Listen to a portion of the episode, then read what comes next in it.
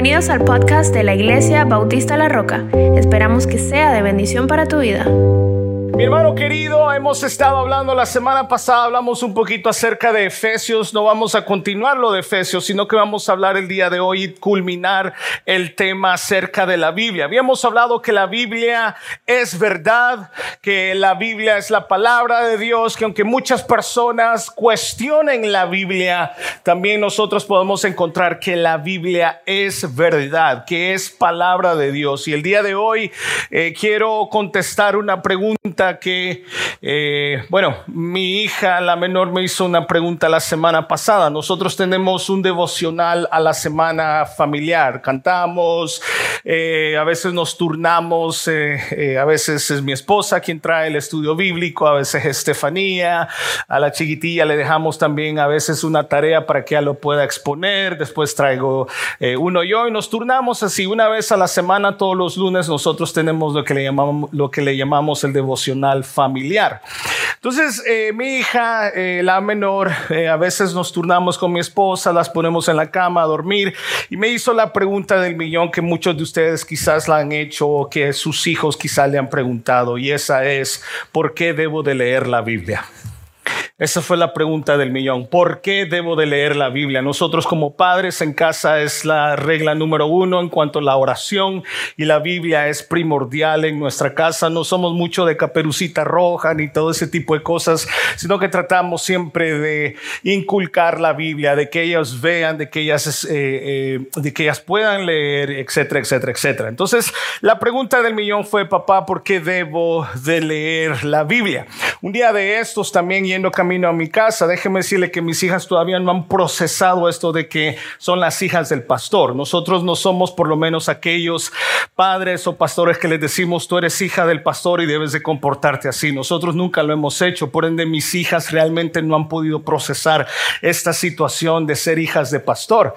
Pero un día de estos, yendo en camino a casa, mi hija menor siempre, que es un poco más expresiva, como algunos de ustedes han visto, me dijo, papá, o sea que tú eres el pastor de la iglesia. Tú eres el pastor. Y entonces me eché a reír y le dije, sí, yo soy el pastor de la iglesia. Y se quedó analizando y después me dijo, papá, ¿por qué debo de leer la Biblia? ¿Por qué la Biblia es tan importante en casa?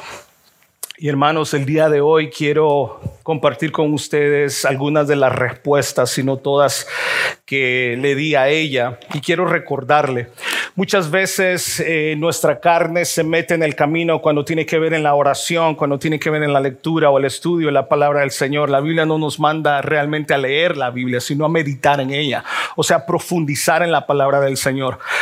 Por ende, a veces nuestra carne estamos cansados, a veces nos llaman la atención otras cosas, la televisión, a veces la comida, a veces amistades, se nos hace tarde y por ende a veces ya no podemos estudiar. Hay muchas cosas que se meten en el camino que nos impiden realmente un estudio responsable de la palabra del Señor. Siempre he dicho que me encantaría encontrar hombres o mujeres que estén dispuestas a someterse o meterse o inscribirse más bien a un seminario, un instituto bíblico para estudiar la palabra correctamente. A veces creemos nosotros o tenemos el concepto de que una persona que se meta a estudiar a un seminario, a un instituto, lo primero que se nos viene a la mente es que esa persona quizá quiere ser pastor. Y realmente es un mal concepto porque el estudiar la palabra del Señor correctamente o responsablemente debería de ser el deseo de todo creyente. ¿Por qué razón? Bueno, ahora se los voy a presentar. Primeramente, mi querido hermano, antes de responder la pregunta, es importante señalar la diferencia entre las palabras importante y necesario, que eso es algo que le decía a mi hija. Una cosa es creer que algo es necesario, otra cosa es que sea importante. Y realmente le comentaba a ella en su vocabulario, trataba de, de, mostrarle la diferencia, pero el diccionario nos enseña de esta manera. Eh, lo importante es cuando algo es conveniente o es interesante o se considera superior o influyente. Como por ejemplo el hecho de que nosotros podamos ir a la universidad o por lo menos a nuestros hijos les decimos que la universidad es importante. En la casa, en el hogar de mi suegro, de mi esposa, a los siete hijos, porque son siete, a ellos les decían seven heaven, por ser siete hijos, y de los siete a los siete les inculcaron la universidad. Recuerdo que cuando me gradué yo en canción o cuando me gradué en, eh, en, el instituto en Houston, recuerdo que lo primero que mi suegro me dijo es, ok, ahora vamos por más. Para mi suegro la educación es importante porque reconocemos, o para nosotros es importante porque reconocemos que trae un beneficio. Sin embargo, podríamos decir también que no es necesario en algunos casos. Hemos visto también personas que no han ido a la universidad y son personas también prósperas, hablando por lo menos eh, materialmente. Ahora, cuando hablamos de, la, de lo necesario, estamos diciendo que se trata de algo esencial, indispensable, obligatorio y opuesto a lo voluntario o espontáneo.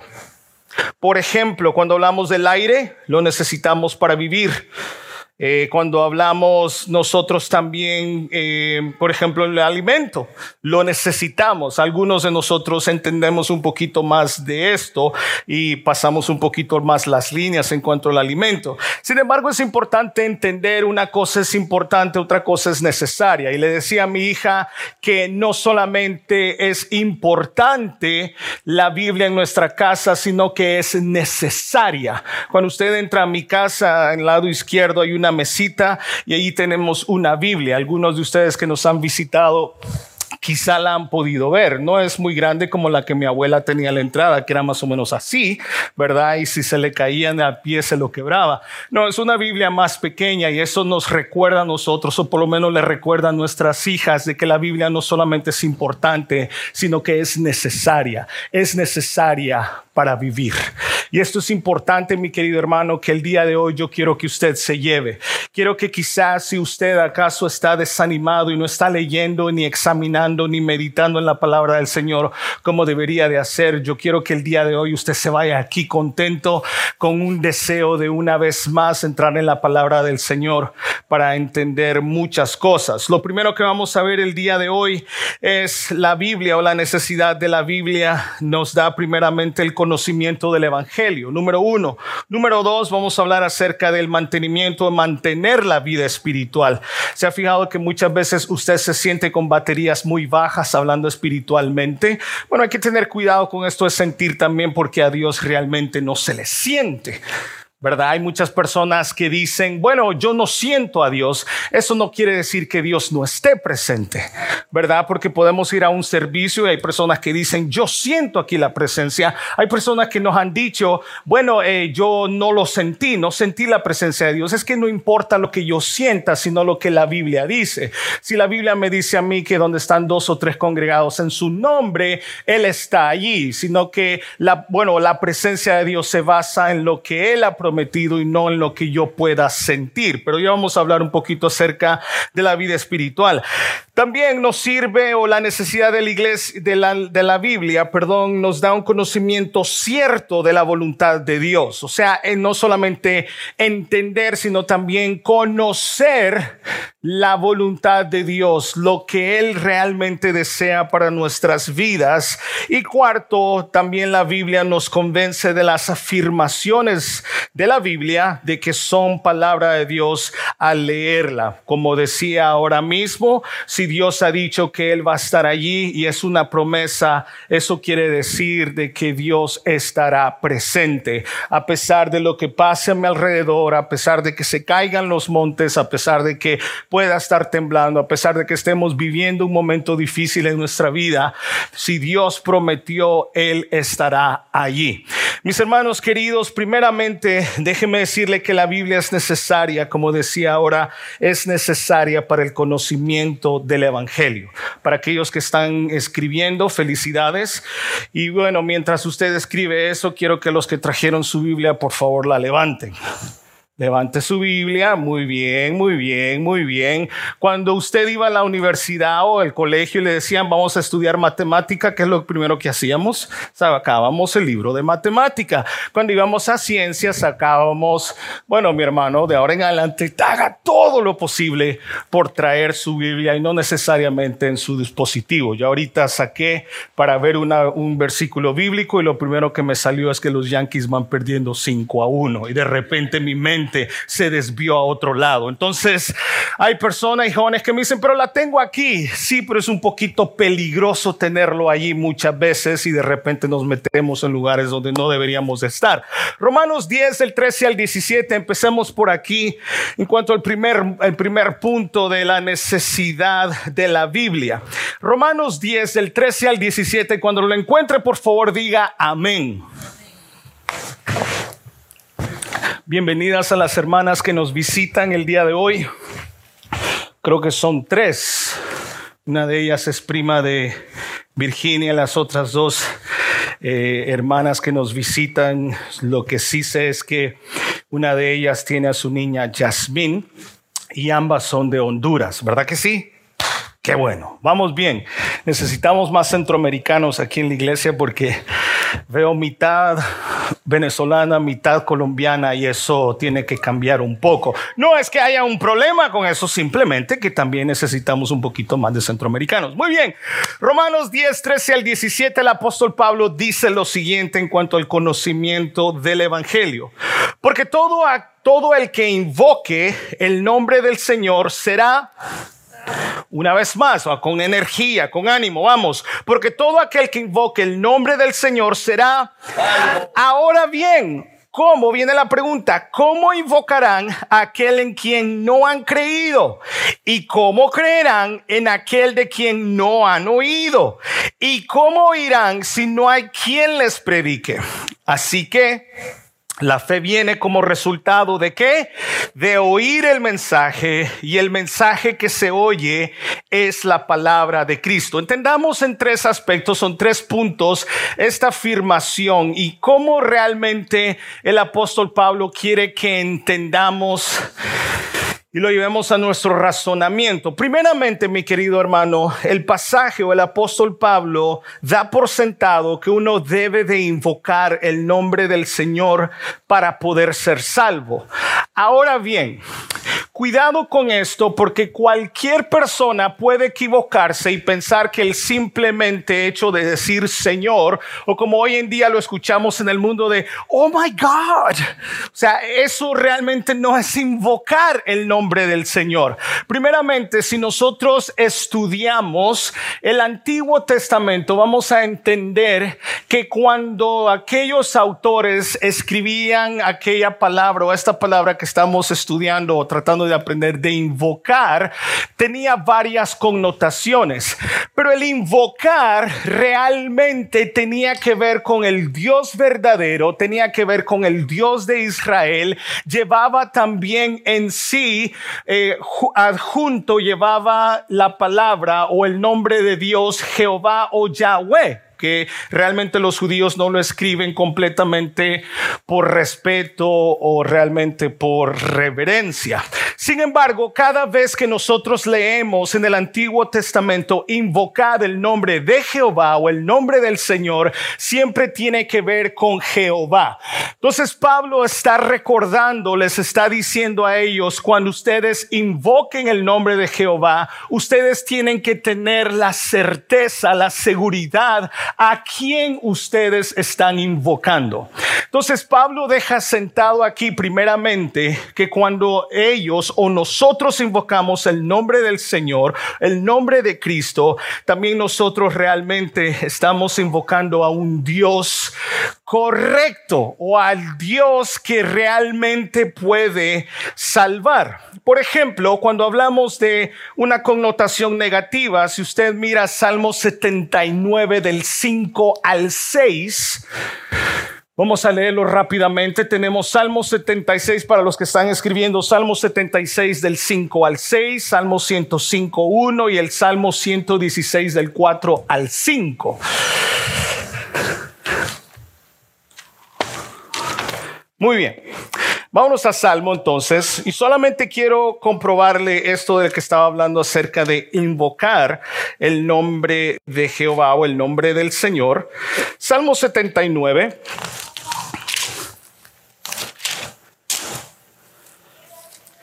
Salmo 79 del 5 al 6 dice así el salmista, ¿hasta cuándo, oh Jehová, estarás airado para siempre? ¿Arderá como fuego tu celo? Derrama tu ira sobre las naciones que no te conocen y sobre los reinos que no invocan tu nombre. Luego el Salmo 105, váyase más adelantito por favor. Escucho eh, hojas por allí moverse, qué bueno, eso me, me alegra muchísimo.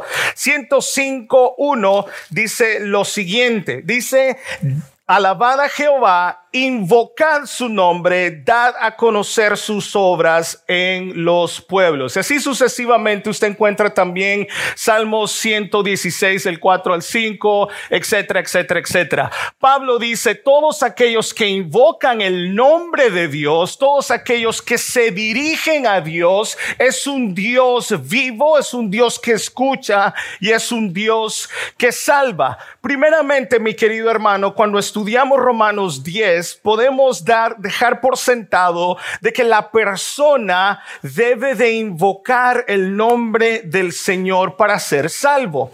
En segundo lugar, también debemos de comprender que la gente, basado en Romanos 10, la gente puede invocar el nombre de Cristo solamente si cree en Él.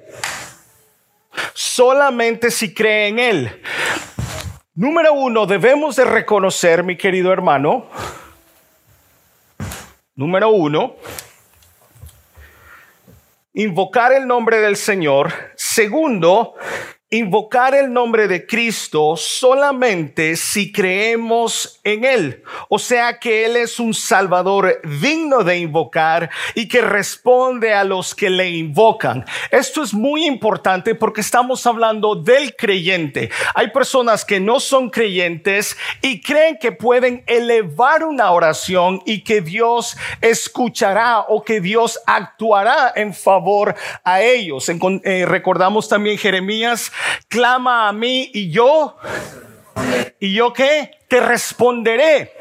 Entonces, el creyente debe de tener la certeza también que podemos clamar a Dios o podemos invocar el nombre de Cristo solamente si creemos en Él. La tercera parte de este pasaje que quiero que se lleve el día de hoy es que la gente no puede creer en Cristo a menos que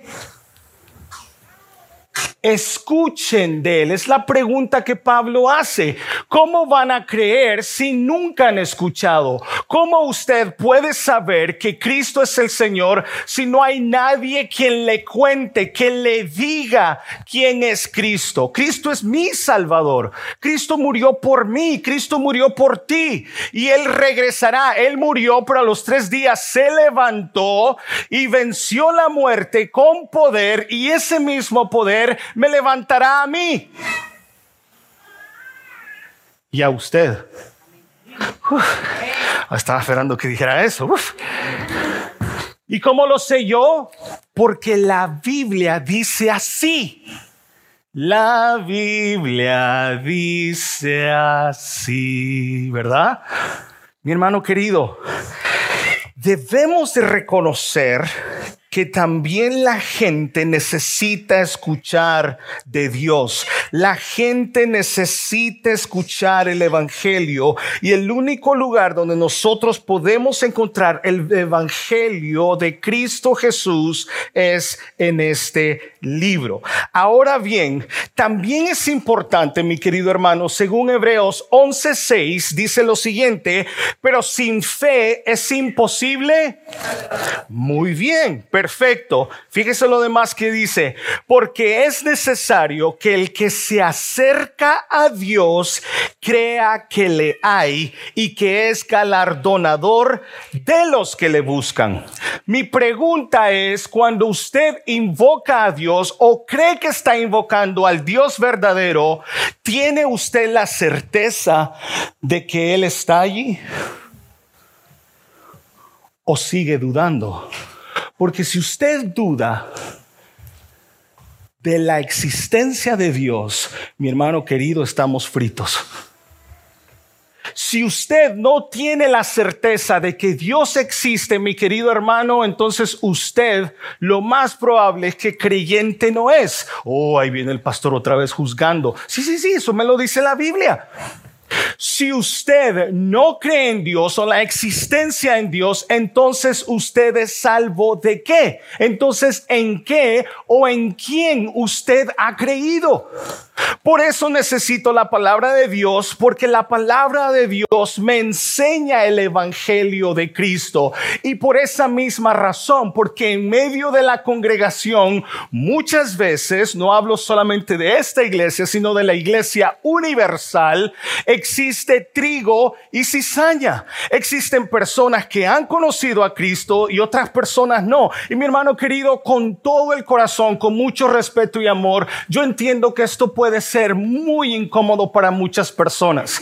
Puede ser muy incómodo para el creyente, a como puede ser muy incómodo para el incrédulo. Pero es necesario que usted entienda, mi querido hermano y amigo, que usted cada vez que obra, cada vez que usted abre su boca, cada vez que usted necesita de Dios, usted entienda y sepa quién Dios es.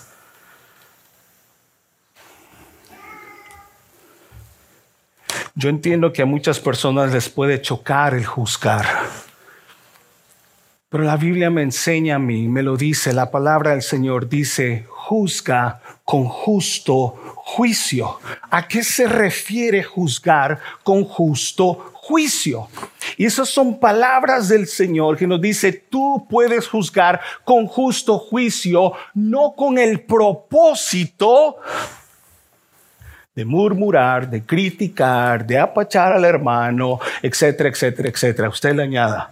Sin embargo, mi querido hermano, la fe genuina no solo cree que existe un ser divino, sino que el Dios de las escrituras es el único Dios verdadero y real que existe. No creer que Dios existe equivale a llamarle mentiroso. Una vez en una clase, como saben, trabajé por 12 años como coordinador ministerial de un instituto cristiano.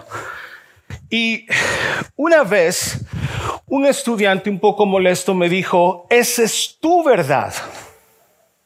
Es subjetiva, esa es tu verdad, mi verdad es diferente. Vivimos en tiempos donde personas le dicen a usted constantemente, esa es tu verdad, pero yo tengo mi verdad.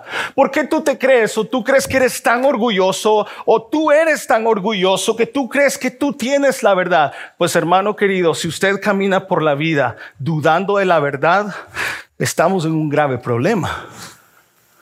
No hay nada de orgullo en decir yo tengo la verdad. ¿Por qué tenemos que dudar? ¿Por qué tenemos que, que, buscar otras maneras para quedar bien con la gente? Porque yo sí tengo la verdad. Y esta es la verdad. Juan 17, santifícalos en tu verdad. Tu palabra es verdad. Pero esa es su verdad. No, esa es la verdad de Cristo. That's your truth. No, that's not my truth. This is the truth.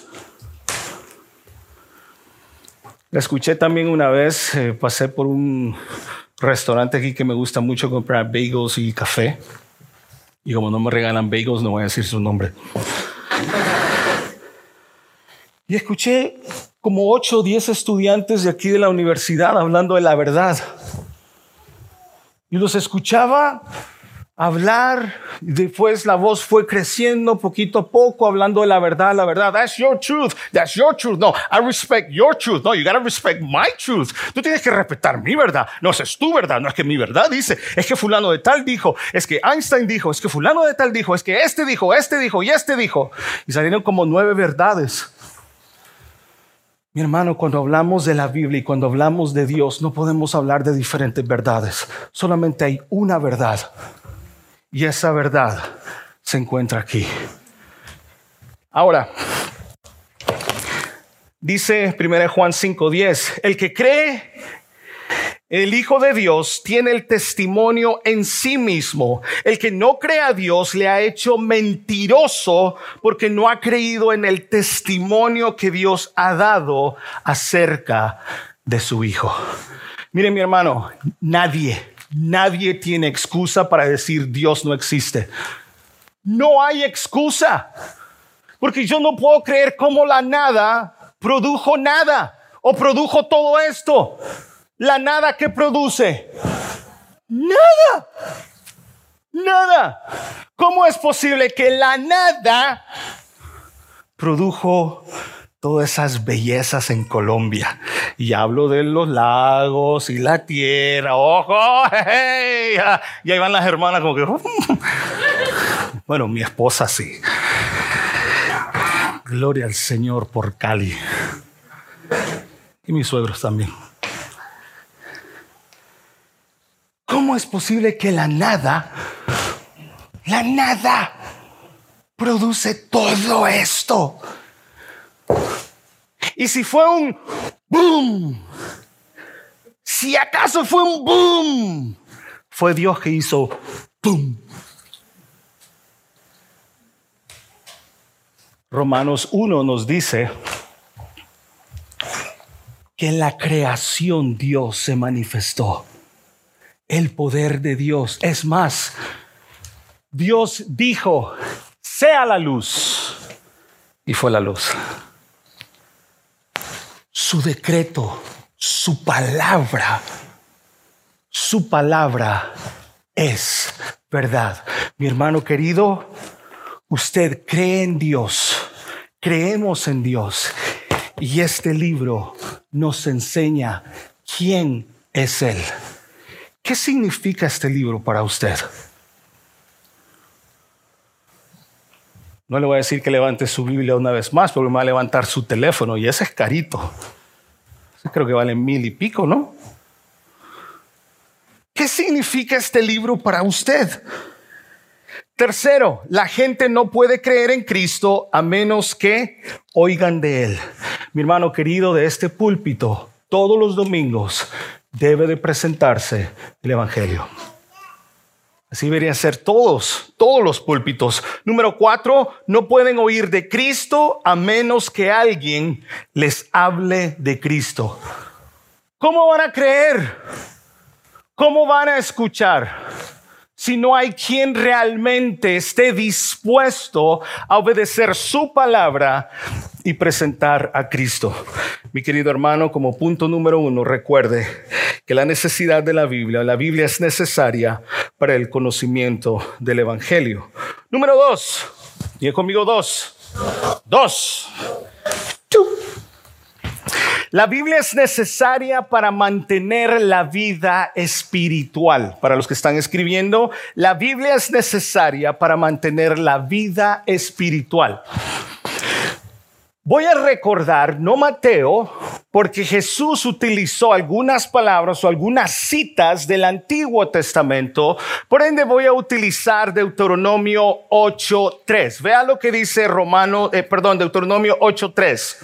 Y te afligió y te hizo tener hambre y te sustentó con maná, comida que no conocías tú, ni tus padres la habían conocido, para hacerte saber que no solo de pan vivirá el hombre, mas de todo lo que sale de la boca de Jehová vivirá el hombre. Ahora quiero que se vaya conmigo a Éxodo 16:33. Éxodo 16:33. Y voy a leer, más bien, voy a empezar desde, desde el versículo 31. Vea muy bien, estamos hablando de mantener la vida espiritual y estamos leyendo Deuteronomio y recordando Mateo en la tentación de Jesús, donde Jesús, donde Satanás le dice a Jesús, eh, convierte esa piedra en buñuelo. Y Jesús le dice, no solo de buñuelo vivirá el hombre,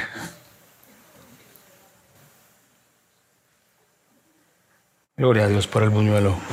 ¿Ya? Éxodo 16, 31 en adelante, fíjese lo que dice. Y la casa de Israel lo llamó maná.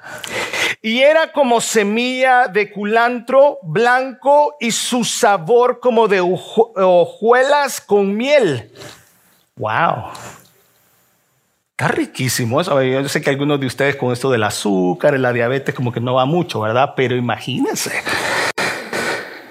su saber como hojuelas, eh, sabor como de hojuelas con miel. Y dijo Moisés, esto es lo que Jehová ha mandado, llenar un gomer de él y guardarlo para vuestros descendientes a fin de que vean el pan que yo os di a comer en el desierto cuando yo os saqué de la tierra de Egipto. Y dijo Moisés a Aarón, toma una vasija y pon en ella un gomer de maná y ponlo delante de Jehová para que sea guardado para vuestros descendientes si una cosa Dios quería es que los descendientes o las próximas generaciones, generaciones fueran testigos de cómo Dios había mantenido al pueblo, cómo Dios había sido fiel durante los 40 años en el desierto.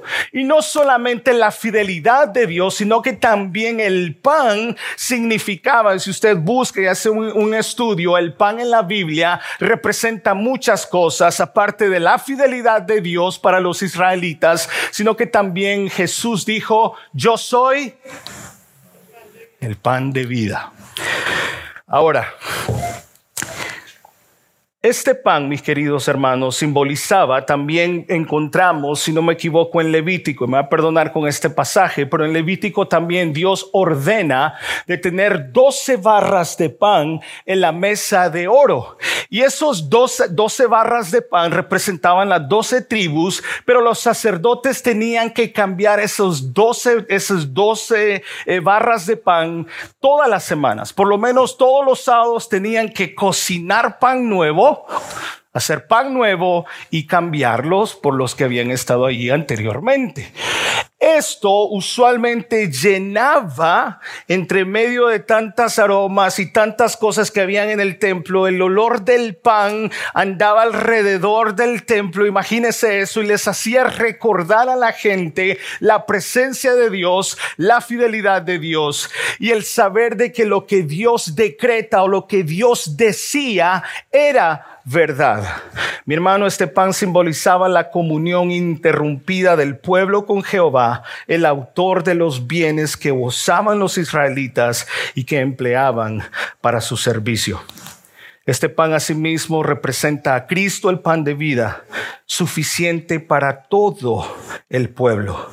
Mi hermano querido, este pan, ese pan que usted tiene en las manos, representa la fidelidad de Dios, representa la presencia de Dios y, representa, y representa la presencia de Dios que nunca se interrumpe en su vida. Una vez más, ¿qué representa este libro en su casa? ¿Qué significado tiene este libro en su casa? Mi hermano querido, la base del creyente es el pan de Dios. Jesús indica también en Mateo 4:4 que no solo de pan vivirá el hombre. ¿Usted ha conocido alguna vez cristianos raquíticos? Bueno, estoy hablando espiritualmente, ¿verdad? Y algunos me están viendo que me cerré el, el botón, el saco. Mi hermano, si una cosa en las iglesias es que tenemos gente raquítica espiritualmente. Hay gente que tiene 20 años en el Evangelio y no tiene idea. No sabía que existía Filemón. No sabe todavía el Apocalipsis. Tenemos cristianos, en mi país dicen pechitos delgaditos espiritualmente y todo el tiempo enfermos espirituales. Pasamos enfermos, mala nutrición, nada de conocimiento, no sabemos lo que Dios quiere para nuestras vidas, vivimos infelices con nuestras vidas porque creíamos que Dios nos había prometido algo cuando realmente es otra cosa. Por falta de conocimiento perece mi pueblo. Mi hermano, este libro, este libro es la base del creyente. Este libro es nuestro pan y lo voy a seguir sosteniendo. No hay otra autoridad más grande que este libro.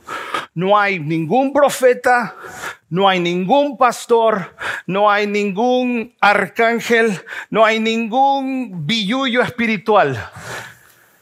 Este libro es nuestra máxima autoridad.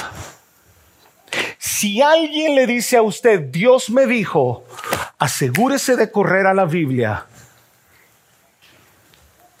y asegurarse que la Biblia lo dijo primero. No podemos hacer teología basadas en experiencias. No podemos seguir haciendo doctrinas creyendo en aquello que sentí el día de ayer. Déjeme decirle que ayer pasé comprando unas deliciosas pupusas. Tenía como tres semanas de no comer pupusas. Y encontré mango verde, no tan verde. Claro, no estaban tan verdes como los que se perdieron aquí.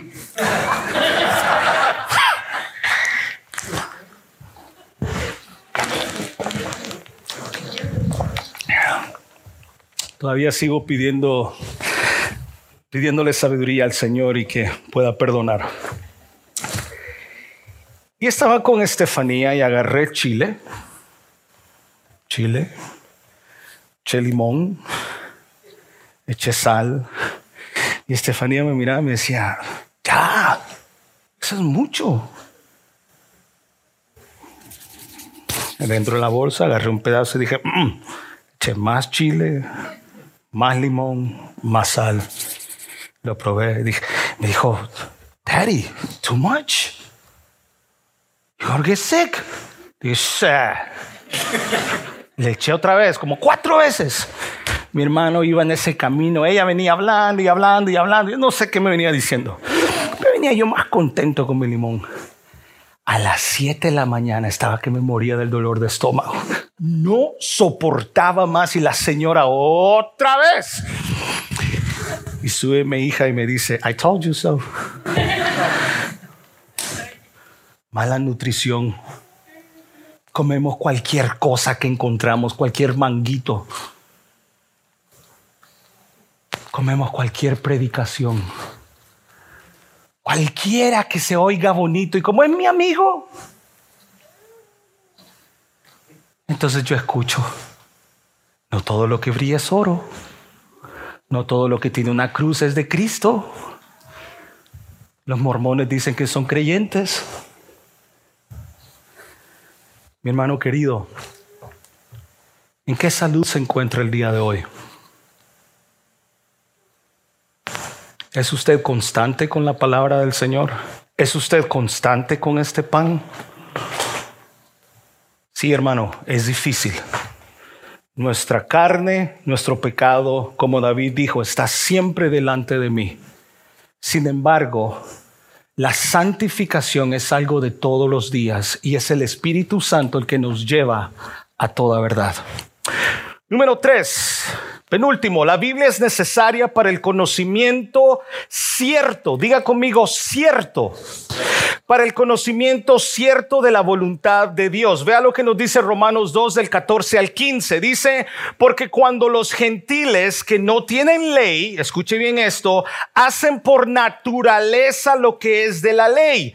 Estos, aunque no tengan ley, son ley para sí mismos, mostrando la obra de la ley escrita en sus corazones dando testimonio su conciencia y acusándoles o defendiéndoles sus razonamientos. Mire, de donde yo vengo, en la iglesia de Nueva York, está en una avenida, lo he dicho muchas veces, una avenida muy, muy, muy traficada, mucho, mucho hispano allí.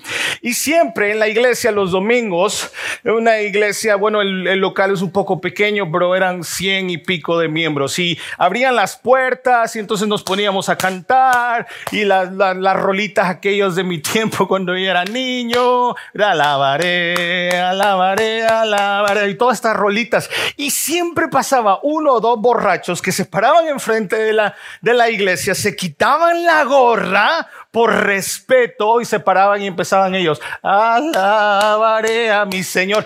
Y a veces el predicador, el pastor estaba predicando y ellos terminaban de decir el pasaje que estaba leyendo. Hay personas que en su corazón quieren hacer lo correcto. Hay personas que en algún momento se dan cuenta que las leyes de Dios o lo moral están escritos en su corazón. Hay personas que me dicen a mí, pastor, es que yo quiero hacer la voluntad de Dios, pero no la conozco. Pues claro, mi amigo, usted no la conoce porque usted ni tan siquiera lee la Biblia, porque usted no la abre, porque usted no estudia, porque usted no medita y sigue creyendo sus propios conceptos como estas personas llegan a creer de que es suficiente. I know enough. I don't need no more. Yo solamente sé que Cristo murió por mí and that's it.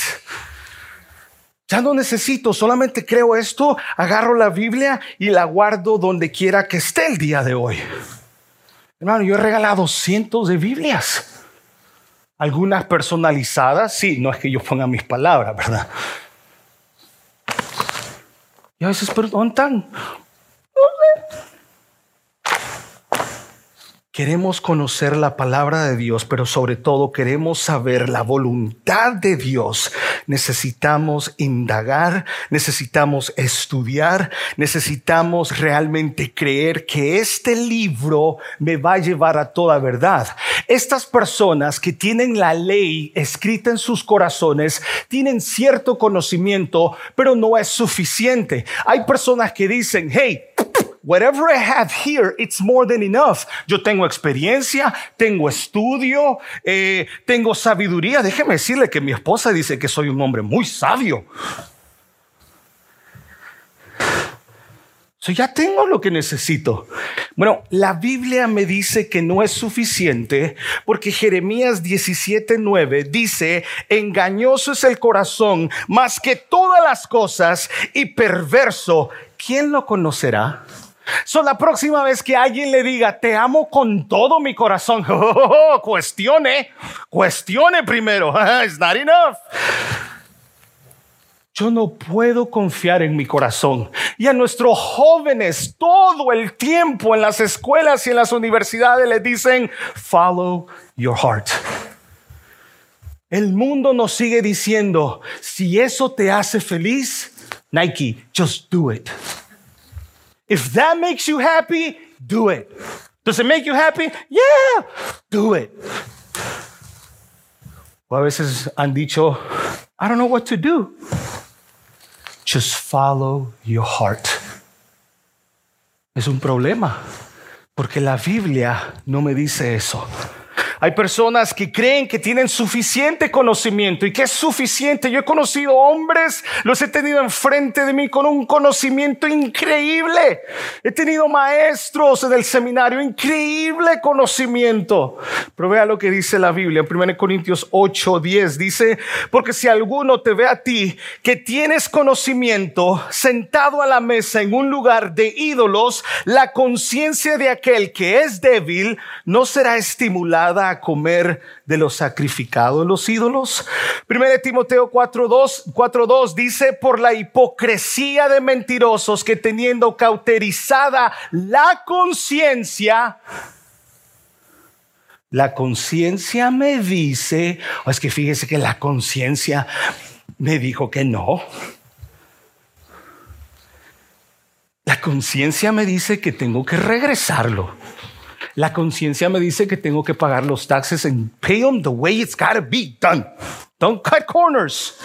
Uncle Sam is gonna get you. If not Uncle Sam, God will. But, but here's, here's the thing. que nosotros creemos aún que nuestro conocimiento o que nuestra conciencia es suficiente. Y todavía seguimos creyendo como Bugs Bunny que separaba un diablito a un lado y un angelito en otro. Y nos decía este don't do it y este do it, don't do it, do it.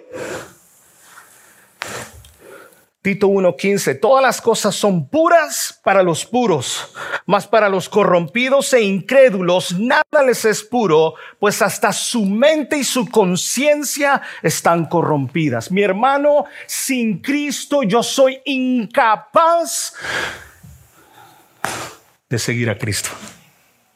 Sin el Espíritu Santo, sin su poder, soy incapaz de seguir a Cristo, pero es peor conocer realmente su palabra. Proverbios 3, del 5 al 8 dice, fíjate de Jehová de todo tu corazón y no te apoyes en tu propia prudencia. Esto es algo que a mi hija la mayor le digo constantemente, stop thinking that you know everything. Ya entró a esa etapa donde yo sé, papá, yo sé. Estefanía, no, fíjate de, Jehová de todo tu corazón. Estefanía, no te apoyes en tu propia prudencia. Estefanía, reconócelo en todos tus caminos y Él enderezará tus veredas. Estefanía, no seas sabia en tu propia opinión. Estefanía, teme a Jehová. Estefanía, apártate del mal, porque será medicina a tu cuerpo y refrigerio para tus huesos. Iglesia Bautista La Roca. Fíate de Jehová de todo tu corazón. No te apoyes en tu propia prudencia. Reconócelo en todos tus caminos y Él enderezará, enderezará, tus veredas. No sean sabios en su propia opinión. Teman a Jehová y apártense del mal. Iglesia, ¿qué si hacemos las cosas como este libro nos dice? ¿Qué si no hacemos las cosas como aquella iglesia lo hace? ¿Qué si no hacemos nuestros programas como aquellas iglesias grandes lo hacen? ¿Qué si hacemos nuestros programas basados en esta verdad? ¿Qué si predicamos esta verdad?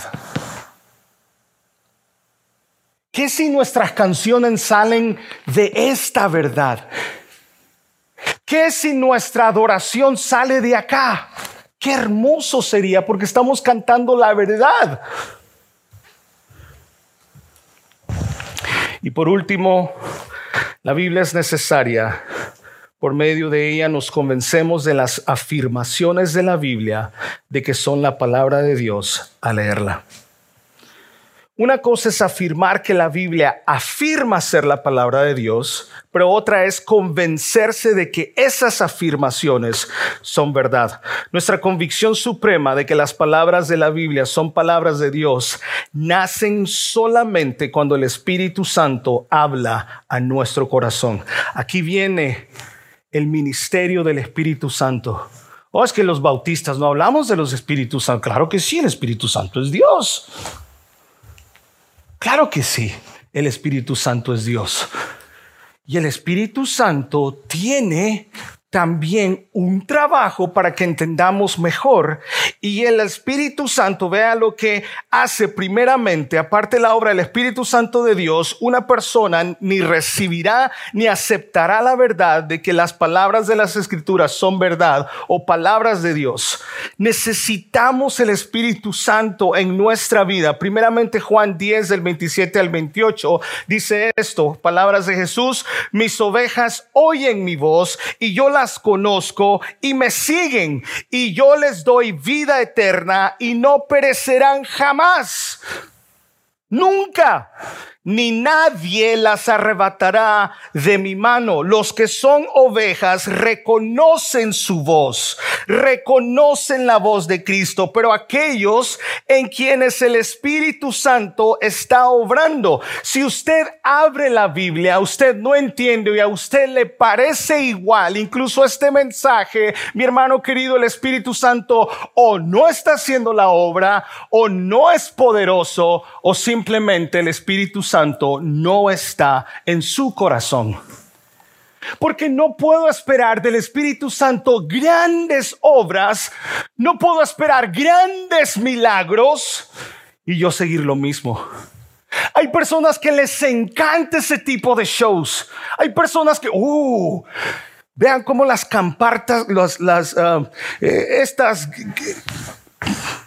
pancartas, gracias. Se me lenguó la traba grandes y enormes y se llenan porque todos quieren ver el poder del Espíritu Santo y quieren ver cómo una pata sale más larga que la otra y quieren ver cómo la gente se va para atrás. Déjeme decirle que en la Biblia no vemos nadie que se caía. Los que se caían, se caían hacia el frente y era forma de adoración. No era el circo que vemos hoy en día. Porque a mí me llama la atención cómo alguien puede hacer que mi pierna se haga más larga, pero no camino patojo. O el brazo. Y hay personas que les encanta, hay personas que dicen, pero Jesús, no, no, no, no, no. Jesús fue claro cuando dijo, yo no he venido a hacer milagros. Palabras de Jesús, yo he venido a predicar el Evangelio. ¿De qué sirve que te hagan una pata más larga que la otra y no eres salvo? ¿De qué sirve que te curen de COVID? Todas estas personas que, curan, que dicen que no pases la línea, todos no salieron de su casa en el COVID y todos utilizaron máscara. Qué doble moral, ¿cierto? Conocí una vez una iglesia que puso un letrero, en serio, estoy hablando en serio. Yo estuve expuesto a muchas iglesias. Imagínense 1500 estudiantes, 1500 pastores. Una vez vi una iglesia que decía, campaña de sanidad cancelada, el apóstol está enfermo. Perdóneme, no, no, lo hago como chiste, no lo hago para criticar a nadie. Estoy hablando de la irreverencia que tenemos ante el Espíritu Santo. Queremos ver grandes señales, pero yo sigo siendo la misma persona. Queremos ver grandes shows, pero no hay nada que me recuerde que soy un pecador, un vil pecador, y que estoy enfrente de un Dios santo no hay algo que me diga cuando saco mi teléfono y me diga, Alex, no presiones ahí, no veas lo que estás viendo. ¿Cómo es posible que quiera un show tan grande? Pero no haya ese Espíritu Santo en mí que me recuerde que lo que estoy haciendo, que lo que con quién estoy hablando, que lo que la manera que pienso y hago las cosas no es de Dios. Mi hermano querido, si nosotros creemos que hay pecados ocultos, jamás quedarán ocultos. Jamás, porque el Todopoderoso nos está viendo. Y yo creo que, yo creo que prefiero enfrentarme a Diana Rodríguez enojada.